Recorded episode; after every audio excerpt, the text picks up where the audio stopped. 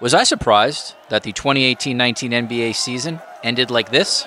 Your 2019 NBA champions, the Toronto Raptors. Well, not so much. I thought the Raptors could win an NBA championship after the Kawhi Leonard bounce, bounce, bounce, bounce in in game seven against the Sixers. But what surprised me was what followed going into the 2020 season. Kevin Durant posting a photo of himself following surgery earlier this morning and confirming what was speculated Monday night. Quote, I did rupture my Achilles. Surgery was today, and it was a success. Uh, meanwhile, a story that is getting a lot of uh, news on the internet. China scrapping the uh, broadcast of NBA games over the Houston Rocket GM tweet. And here's the tweet that triggered the controversy. The general manager of Houston Rockets, Daryl Morey, posted this image last Friday. It was captioned, Fight for Freedom, Stand with Hong Kong. Zion Williamson, who undergoes the knee surgery, he'll miss the first six to eight weeks of the season. Uh, Steph Curry broke his left hand on a hard fall. One of the most influential leaders in sports history has died. The NBA said former Commissioner David Stern died this New Year's Day from a brain hemorrhage. Breaking news in this Sunday afternoon five time NBA champion, former league MVP Kobe Bryant died earlier this afternoon in Los Angeles in a helicopter crash. News reports are just coming in among multiple victims, Kobe Bryant on that helicopter. As we all know, the NBA at the best of times is constantly filled with drama, but this year was heavy. It was different and still gave us some of the best storylines in sports, but not even the reality shows that I love came close to the drama we saw on the court. This is a script that Andy Cohen would not want to see.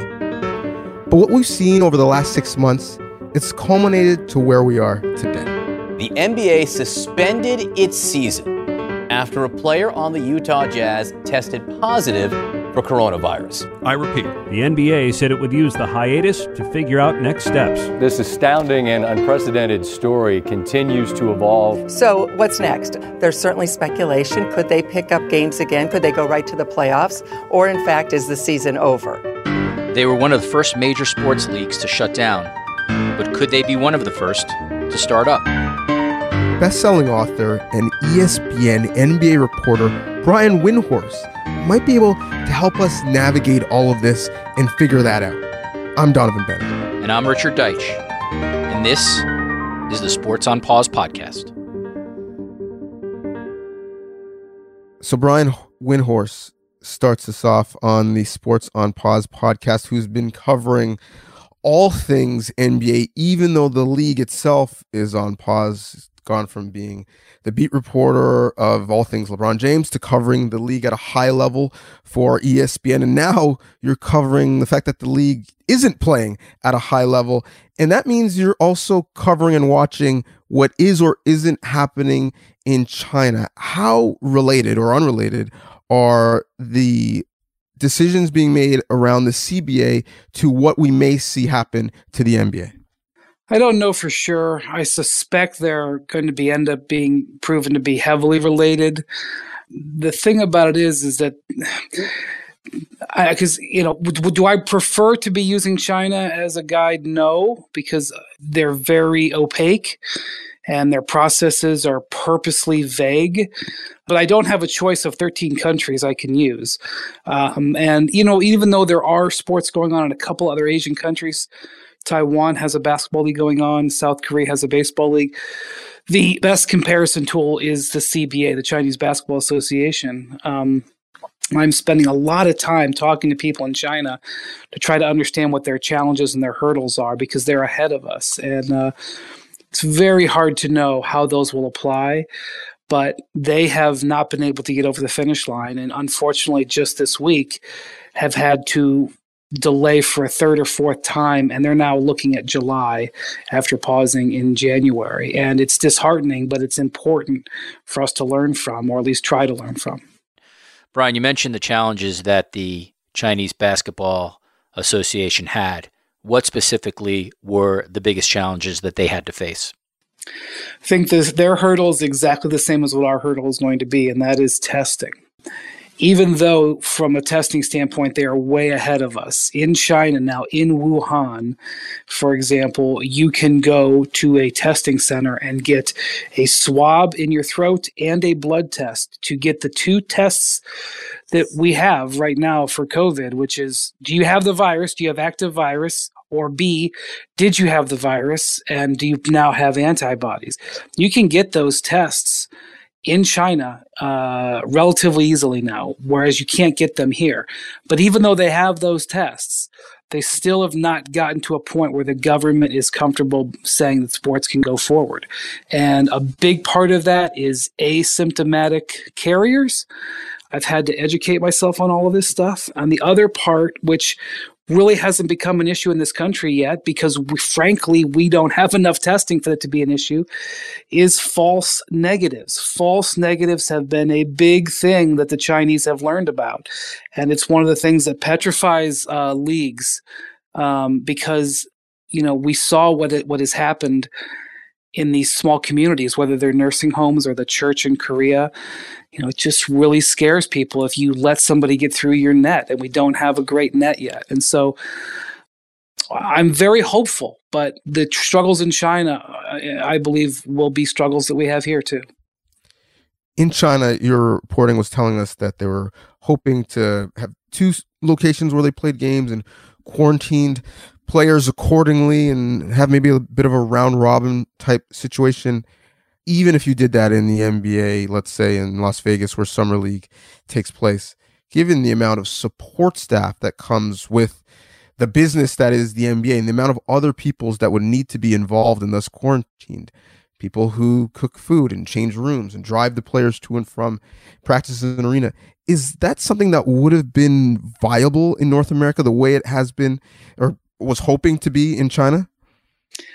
That's why we really needed to watch them to find out. Uh, and we still may end up watching them. We may not be active uh, by July. Hopefully, we will be.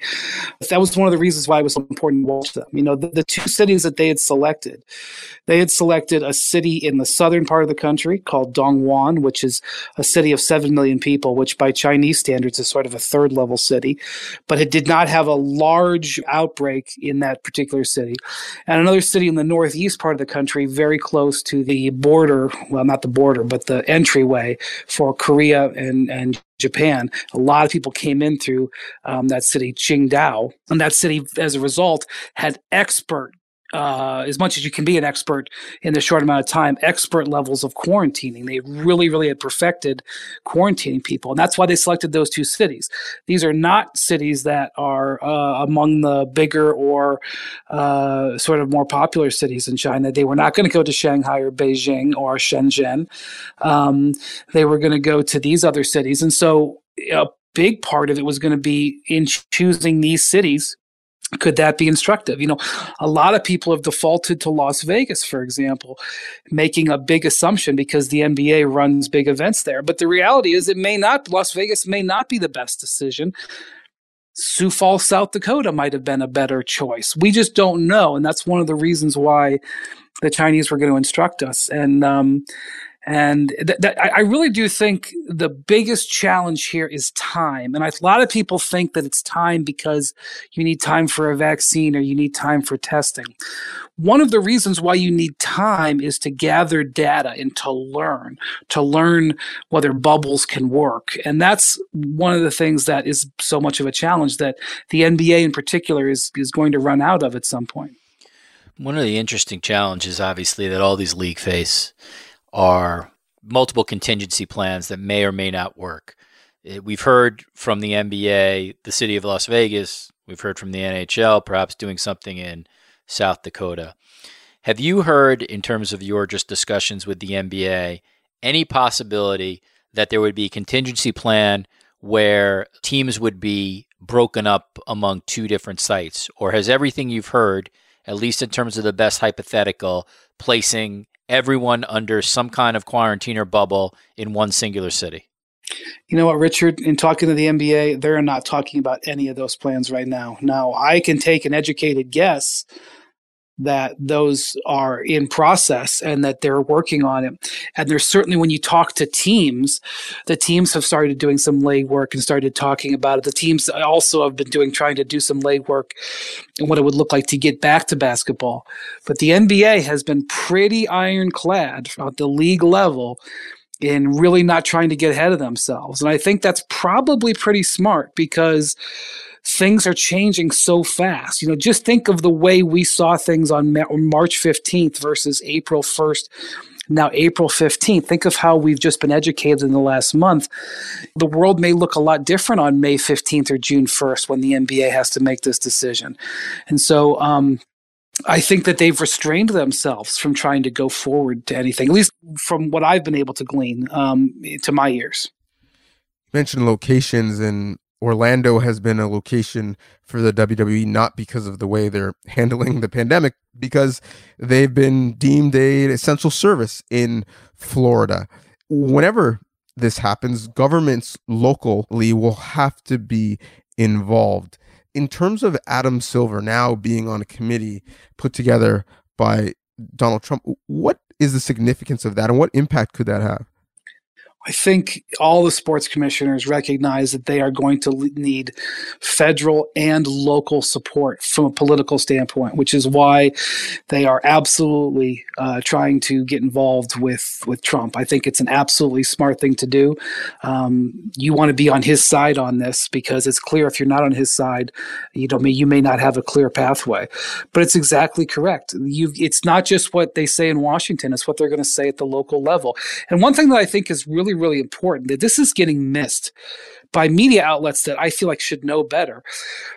The difference between the return of sports and the return of mass gatherings, I can't believe the mistake that people are making connecting those two things. Those two things are very, very different. Even just yesterday, we had the mayor of Los Angeles, Eric Garcetti, come out and say, It's difficult to imagine us getting together in the thousands anytime soon. So I think we should be prepared for that this year. I think we all have never wanted science to work so quickly. Uh, but until there's either a vaccine, some sort of pharmaceutical intervention, um, or herd immunity, uh, the science is the science. And public health officials have been very clear. We've got many, many miles to walk before we're going to be back in those environments. But I hope we can perhaps watch sporting events um, without audiences on TV. Of course, listen to concerts as we've been doing. So I just want to be precise big concerts in LA or Major League Baseball or NFL football or basketball. None of that's going to happen until 2021 from your perspective in LA. It would be very difficult to see that. If, if there's something that happens, of course, and public health officials say green light, but I think people have to think about it this way. It's not a, a mayor bringing bad news about these things. These have been immensely difficult decisions uh, to make psychologically, but I've always been very clear of mind. We get together and hundreds of people come down with coronavirus here in Los Angeles, we might only have 5, 10% of people who have come down with COVID 19 uh, by the fall. That means that 95%, 90% of us still could get that and it still could spread rapidly. So, nothing I've heard would indicate that we'll be in those large thousands of people gathering anytime soon, and probably not for the rest of this year. And I saw headlines in the LA Times saying that meant there was not going to be a Dodgers season. We saw this with Toronto, in fact, when the mayor of Toronto, I think it was the mayor, maybe it was the premier of, uh, of Ontario, saying that there will be no events through the end of June. And that was a few weeks ago. We'll look at further limiting non essential gatherings down from 50 people to five people. If approved, this will come into effect tonight. Essential businesses, childcare facilities, and families with more than five people will be exempt and people thought, oh my God, well, there's, you know, forget about the Raptors and Blue Jays. Well, that's not what that meant. Um, that means two totally different things. Mass gatherings were the first things to be taken away. San Francisco said no major mass gatherings. I can't remember what it was 500 was the first one. That was gone before anybody tested positive, before Rudy Gobert. That's probably going to be the last to return. So now, if your retort to that is, well, look, we don't want to play football in an empty stadium. We can't play college football, which is you know designed for student athletes if the school is closed. That's a fair point and uh, that's fine but if, if if you're talking about sports you have to draw a line. So like i've heard people say for example they floated the concept of uh, well you know the nba could come back and play in the raleigh durham area and they could play at those three colleges. They could play at duke they could play at nc state they could play at chapel hill. There's three great arenas there. It'll be fantastic. And i say you are looking at this the wrong way. this is not about what arenas you need. You don't need arenas. You need basketball courts. You need football fields. You don't need empty seats. And so that's one of the things that I don't know if everybody is completely understanding yet. Brian, one of the things that um, is uh, front and center as we discuss this with you is the NFL draft and all the preparations that that league is going through to put that on, including obviously your network, which is a big part of this. What have you heard about the NBA draft? And in your discussions with the NBA, have they sort of thought about the prospect of how they might do their draft with the blueprint that's now in front of them given the NFL? I believe that the combine still proceeded, that went on um, the NBA is not going to be able to have its combine, at least as scheduled in May. Um, and that teams are worried about being out of position. One of the things that has happened is the league has set forth a rule that you can only spend four hours talking to a prospect, almost, almost like an NCAA rule uh, virtually. And the reason that they do that is because one of the things that happens in the N- NBA draft is that agents and players try to direct themselves to teams. They won't work out for certain teams, they won't give their medical uh, history to certain teams. They try to, some teams will give promises to players and then they will not take a call or answer a text message from anybody else to try to gear themselves to that team. And what the NBA was seeing is that this can be cannibalized on this virtually too. You could just say, well, I'm not doing any calls with any of these teams. I'm only going to talk to Team X um, and and I'm going to give them all my information so that they'll select me. And so that's one of the challenges. The NBA has challenges with that in normal times. It's really difficult in these times where the level of access is so limited. Uh, without a combine, without the ability to put you know dozens of players through a universal physical, as a good example, it's a real issue. And it'll be really interesting to see if the draft, which I'm sure will be delayed, if there's any sort of universal rules to to try to get around this. Uh, the medical thing is a real issue. E- people want to know what what is holding back one and done being installed in the NBA game. The answer is the medicals. The NBA teams say if we, if you want us to do one and done to the Players Association, then you have to give all the medicals to us on every player. A player can't get a physical and only give it to this team and not give it to anybody else. And the union, frankly, has just not been willing to do that, and it's this big stumbling block. Um, baseball, when they negotiated their gap deal, where they said, "Okay, here's what we're going to do with the delayed season," they were able to get draft changes in that the owners have been trying to get in for years, specifically limiting of the draft uh, to just five rounds.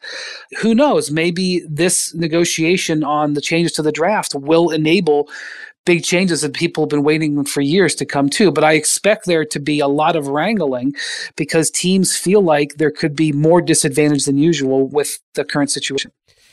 The NBA is a players' league, and when we talk about these hypothetical quarantine situations, I just look at the top players and their different motivations. Maybe LeBron James might be willing to stay in a hotel for a couple months away from his family as he chases another ring in his legacy. But is Steph Curry going to leave his three children to play out whatever's left in the Warriors season in this gap year? What have you heard from players in terms of their appetite to maybe try and do something out of the ordinary to finish the season? I think it's going to vary by team, maybe, and by player. I mean, certainly the Milwaukee Bucks and LA Lakers are probably a little bit more motivated to do this than, say, you know, just guessing the Atlanta Hawks. Um, and let's not forget that we had a member of the NBA family, uh, the mother of one of the NBA players, pass away due to coronavirus within the last week. Karl-Anthony Towns' mother. If I were an NBA player, I would be very concerned about breaking the social distancing rules and potentially bringing it back to my family, whether it was in the bubble or outside the bubble. I mean, these are real things. And, you know, I think you get 100 people together, you're going to have a hard time agreeing on anything you know, maybe you could, could agree on the day of the week, but I don't even know if you could agree on the weather. And so it's going to be hard. And, and one of the reasons that China was interesting is they don't have a players association in China. They can just tell the players, look, you're going to report to this dormitory and you're going to be there for six weeks. And if you don't want to come, then you don't get paid and you can't come back to the league next year the NBA will have to negotiate with its players, and forming that alliance is going to be a challenge for sure. And it's just another one of the hurdles. Um, I mean, I I see some optimism coming back that the leagues are going to happen, and I hope that that is true. But every avenue that I have gone down, I have found nothing but more bumps in the road uh, that would have to be negotiated. And you have just brought up a classic one that is going to be front and center. I remember you reporting a couple years ago about the CBA and how it would be impacted based on how many games the Warriors played in the playoffs or didn't play in the playoffs as they ran through them. That's how much of an impact that sole franchise had on the bottom line of the rest of the league. Now we may not have a playoffs at all. What is the fiscal implication on the league moving forward if we don't have games and don't finish out the regular season? See, this is one of these this is one of these topics that is really really important but is so dense that it can be hard for the average fan to understand. But you know, the players and the and the owners split everything 50-50. Most of the time we're talking about profits. We made a dollar as a league, I get 50 cents, you get 50 cents. So what's happened with the NBA here is they're going through the season expecting to make a dollar and they're not going to make a dollar. They may only make 75 cents. Okay. Now, if you're the players and your contracts call for 50 cents and you say, well, listen, you pay me my contract, I get my 50 cents. The owners say, wait a minute, you still owe us that other quarter. So, how are we going to take care of this? And the thing that the owners don't want to happen, and the players shouldn't want to happen, in my opinion, is for the quarter to be in an IOU for next season. Because when that happens, all of a sudden you're dealing with a potential huge change to the dynamics of the salary cap. Remember a few years ago when we had that salary cap spike and it caused all kinds of quote unintended consequences. Well, if you don't handle this correctly, you could have a salary cap plunge. And then let's say you have a somewhat normal 2020 2021 season and things go back up and then you have a spike that shoots way back up again. And now you've got this peak and valley situation that is going to wreck all kinds of teams planning and stuff like that. So the owners have taken steps to try to curtail the financial damage to just this season to make sure that at the end of the day all right we only made 75 cents. That means I'm going to take 37 and a half cents and you're going to take 37 and a half cents. That is what they're trying to do right now. And the reason that is important, and I know, again, I tried to simplify it, but the reason that's important is if the NBA is 100% focused on protecting the integrity of next season, if it basically is saying we don't want two seasons to be damaged by this, we don't want to have this season be shortened and compromised, and next season be shortened and compromised, that creates the backstop that is going to force their hand on a decision. Because if the NBA made finishing this year the number one factor for them, they could finish it whenever. They could finish it in October, November, and December and start the following season in, in February or March. They could do it. But if they're determined to start next season on time, all of a sudden you're going to have that line that happens probably in September where you can't cross it. And then things are going to get squeezed. You know, if you look at what's happened in the Premier League in England, well, they have a completely different scenario than the NBA. They have 760 million pounds, you know, uh, uh, approaching a billion dollars in TV money that they can't get if they don't play those games. um, they're going to play those games. If they can't play those games until the fall, they're going to play them because they don't get their money. The NBA TV contract is a little bit different, where I think there's a good chance they're going to get their money. And so one of the things that's eventually, I think, going to happen is the NBA is going to have to weigh how much are we going to twist ourselves in a pretzel to get this season in before we may just say, forget about it, let's move on and try to have a healthy 2020, 2021. You mentioned unintended consequences, and those could be both positive and negative. Uh, you know, potential number one overall pick Jalen Green is now expected to enter the NBA G League pathway program uh, and not go to college for a one and done year the G League and the WNBA specifically, two leagues who the TV contracts are not going to give maybe an incentive to get games happening. What are the potential ramifications for those two leagues? Man, I have no idea what's going to happen with the WNBA. That's going to be a real complicated situation and the and you know there's a, there would be a lot of excitement on the WNBA we just actually had a, a really good year. There's been a new a CBA for that league. There's a lot of excitement there. And then uh, Sabrina Ionescu was going to go to the New York Liberty big market team. I think that's going to happen. I don't I'm not an expert on WNBA but you know you have you know your most exciting draft pick in a long time heading to your biggest market team.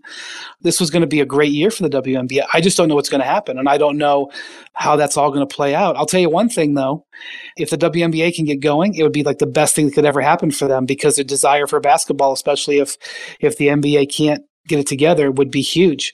And as for the G League, uh, you know, the coronavirus may end up benefiting the G League because I don't know if Jalen Green. Like I, I, don't know enough about this story. Um, I'm just beginning to understand it, but from what I understand, there was a strong belief that he was probably going to go to Australia. And the fact that there's all this uncertainty because of the virus, I think may have helped him choose the G League. And I don't know what will happen, but this could be a seminal moment in for the future of the G League and the future of college basketball that the NBA may end up benefiting from, you know, a, a silver lining in this coronavirus situation. I don't know enough about that, but I find it potentially a huge moment.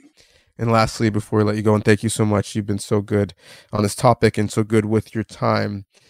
Around March 11th and 12th, when you know Rudy Gobert is testing positive and the league is shutting down, a lot of people around the world, never mind North America, really stood up and said, "Okay, maybe we need to take this issue a bit more serious." And the NBA has been given credit on being a leader on this issue, as they have uh, in many other social issues but they were still hoping to play games before that and they still were not listening to some recommendations yes on terms of playing games with fans they, they only stopped playing games in front of people until they were forced to could the league have taken actions sooner I mean, I guess, but I mean, um, uh, yes, I, I am in agreement with you. Like the NBA has gotten a lot of credit, but there was no choice. They happened to have the first player test positive. They had to they had to shut down. There was no negotiation. And that night, obviously, there were games being played with fans in the arenas, even though at least one of their teams, the Warriors, was already knowing that they were going to play without fans. So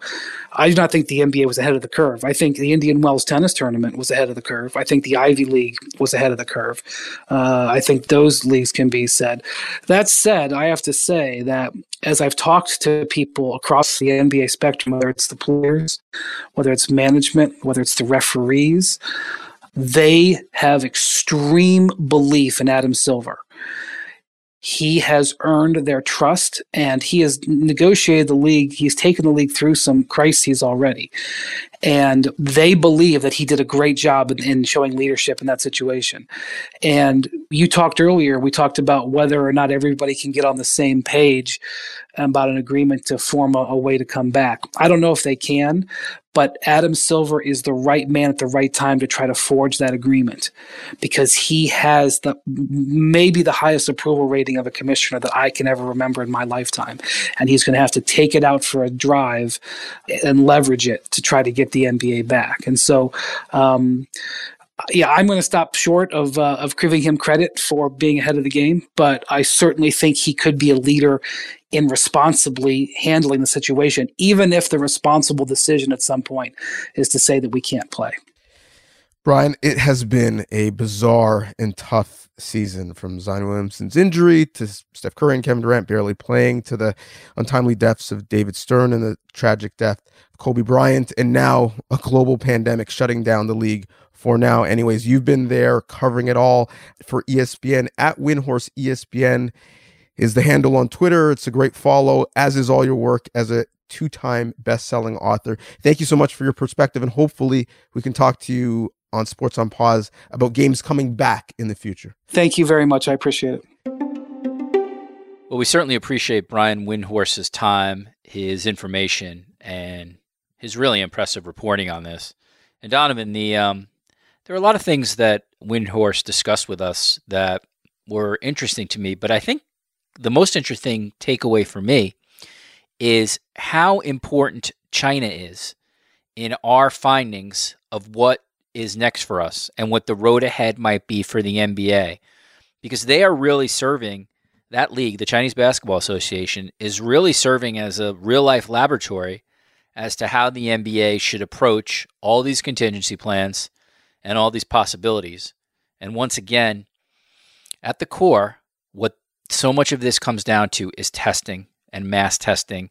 And can you get enough tests to ensure that these players and the personnel can be healthy?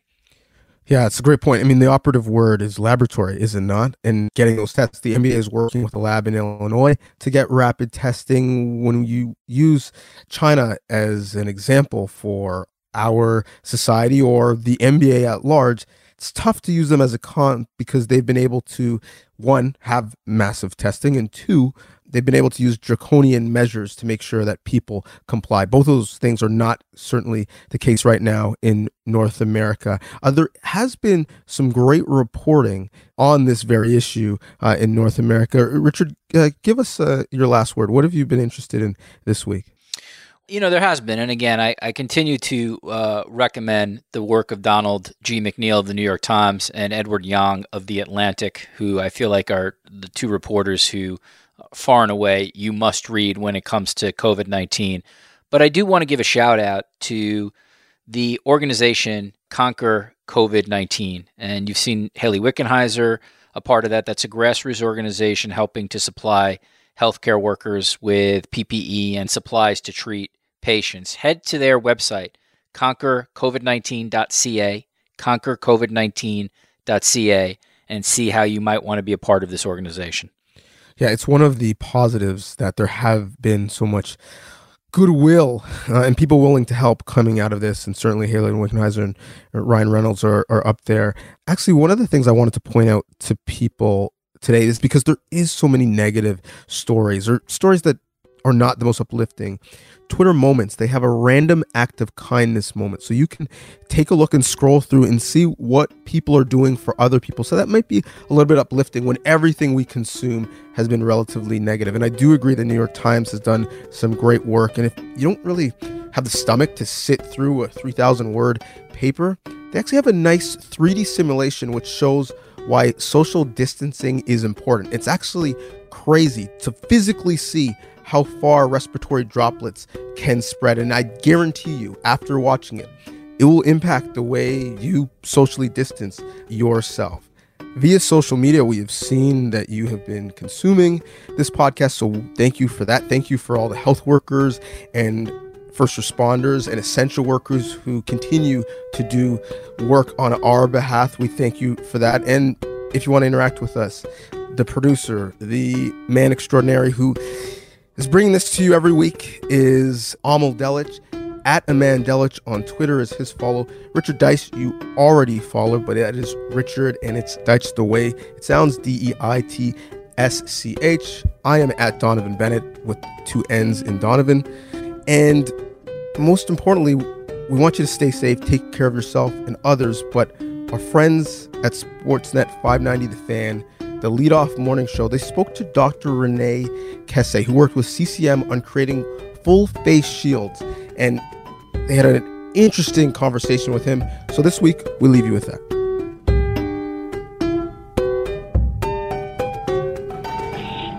I built a very rudimentary first prototype in my garage, literally in my garage, with medical materials that I had access to in my clinic and uh, my wife uh, heard from a friend that CCM was looking for a valuable initiative to contribute to, so I gave him a call, and they CCM really blew me away with their willingness to to, to, to help out in this project. I first talked to uh, Alex Bissonnette, who's who's the uh, the manager there at their St. John location.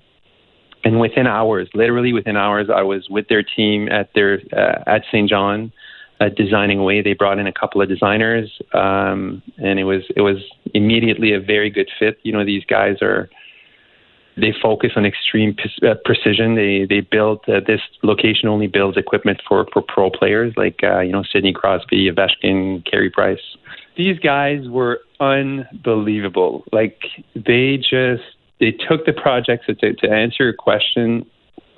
I talked to them on Monday morning, Monday at noon. That was two weeks ago. Monday at noon, I was in their factory. They'd brought in people that weren't working. The factory was closed down and they had a, a team of designers there, and we just they said we're not leaving here, t- you know, today until we have a first working prototype. So they laughed at my prototype a bit, which was which was fine, hmm. and we started designing away, and uh, we worked for a couple of days, and. Um, on the second day that we were there, I left with the first prototype for the lab, the hospital lab.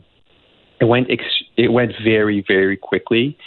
Uh, during testing, we realized we, you know, there, there's a bunch of things we needed to fix. It wasn't perfect at the beginning, and I would come back, like I would drive from the hospital back to their factory. They'd call back the team in, and we'd start working. You know, it was like every single day, seven days a week, and they they just pushed this project through. They they were absolutely amazing.